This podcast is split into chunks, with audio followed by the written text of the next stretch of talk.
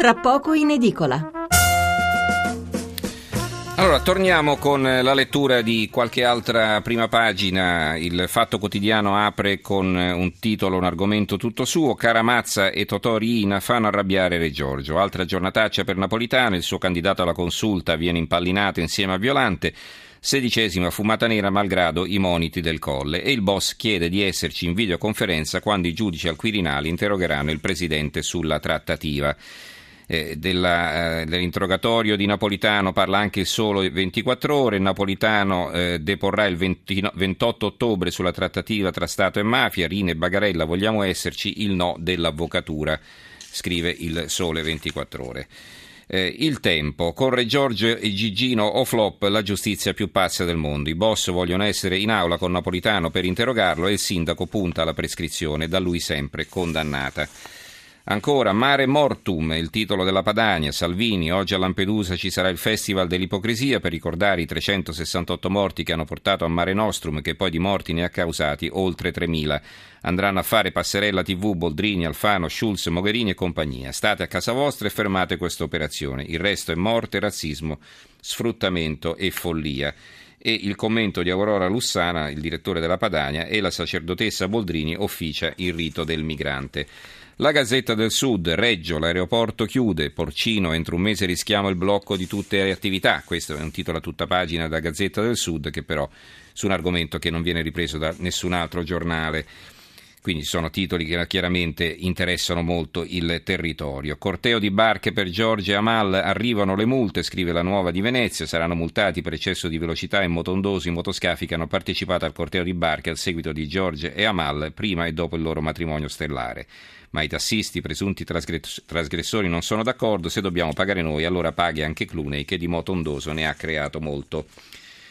Il, eh, il, titolo del, del, Gazzettino in taglio basso, soltanto tre ore per dirsi addio. Ecco il primo divorzio lampo. Applicata a Belluno la nuova legge, basta un avvocato.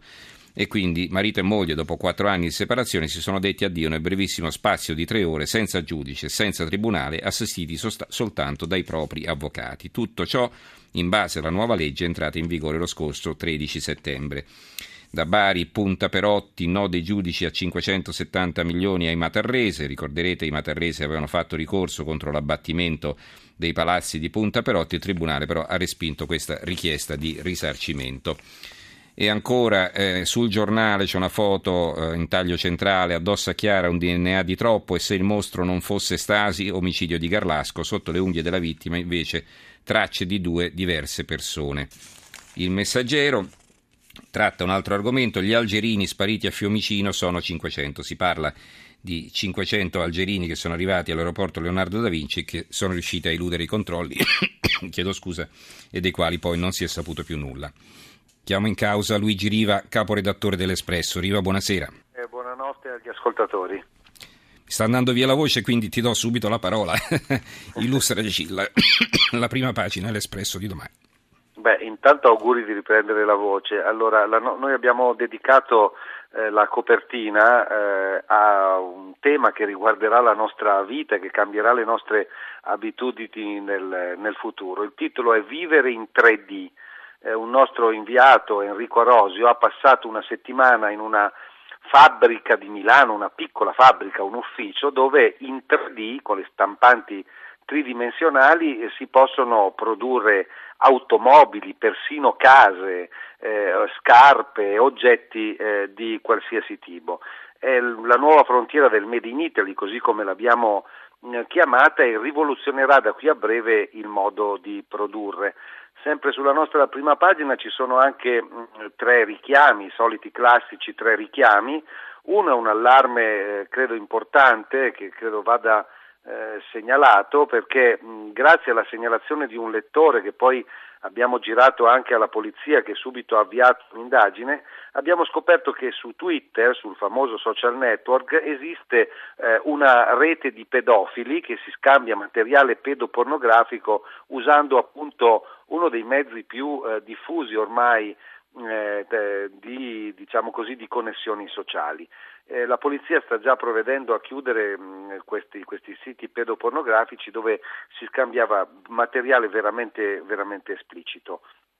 eh, abbiamo anche promosso un dialogo tra eh, Thomas Piketty, che è l'economista francese assai eh, discusso perché il suo libro, che si chiama Il capitale nel XXI secolo e che echeggia fin dal titolo le teorie di Karl Marx, ehm, abbiamo messo a confronto eh, questo autore francese con eh, Tito Boeri, che è un famoso economista italiano eh, della Bocconi, che hanno discusso appunto di questo libro particolarmente critico sul tema delle disuguaglianze sociali. I due discutono del libro, ma non solo, e da questo dialogo escono anche alcuni consigli all'Europa e ai leader europei, tra cui Renzi, eh, su come uscire dalla crisi e superare e superare questo momento particolarmente difficile, tutto condito con eh, delle analisi abbastanza eh, dure contro diciamo così, il, la, liber, la, troppa libertà di manovra eh, del capitale finanziario. Infine un richiamo anche sulla guerra civile in Libia, si combatte dall'altra parte del Mediterraneo, in un paese che ha, come sapete, eh, molti legami con l'Italia. Ecco, noi abbiamo tracciato una mappa di tutte le fazioni eh, in lotta, chi eh, comanda dove, nella Libia devastata dalla guerra civile, i due parlamenti, i pozzi, da chi vengono controllati, anche se la produzione di petrolio negli ultimi mesi è, è, è, risalita un po', e di come una parte vasta di territorio libico sia adesso in mano anche a formazioni, ahimè, fondamentaliste che si richiamano al califfato uh, dell'Ist, mm-hmm. cioè quello che è stato uh, creato dal califfo, dal sedicente califfo Abu Bakr al-Baghdadi tra la Siria e l'Iraq.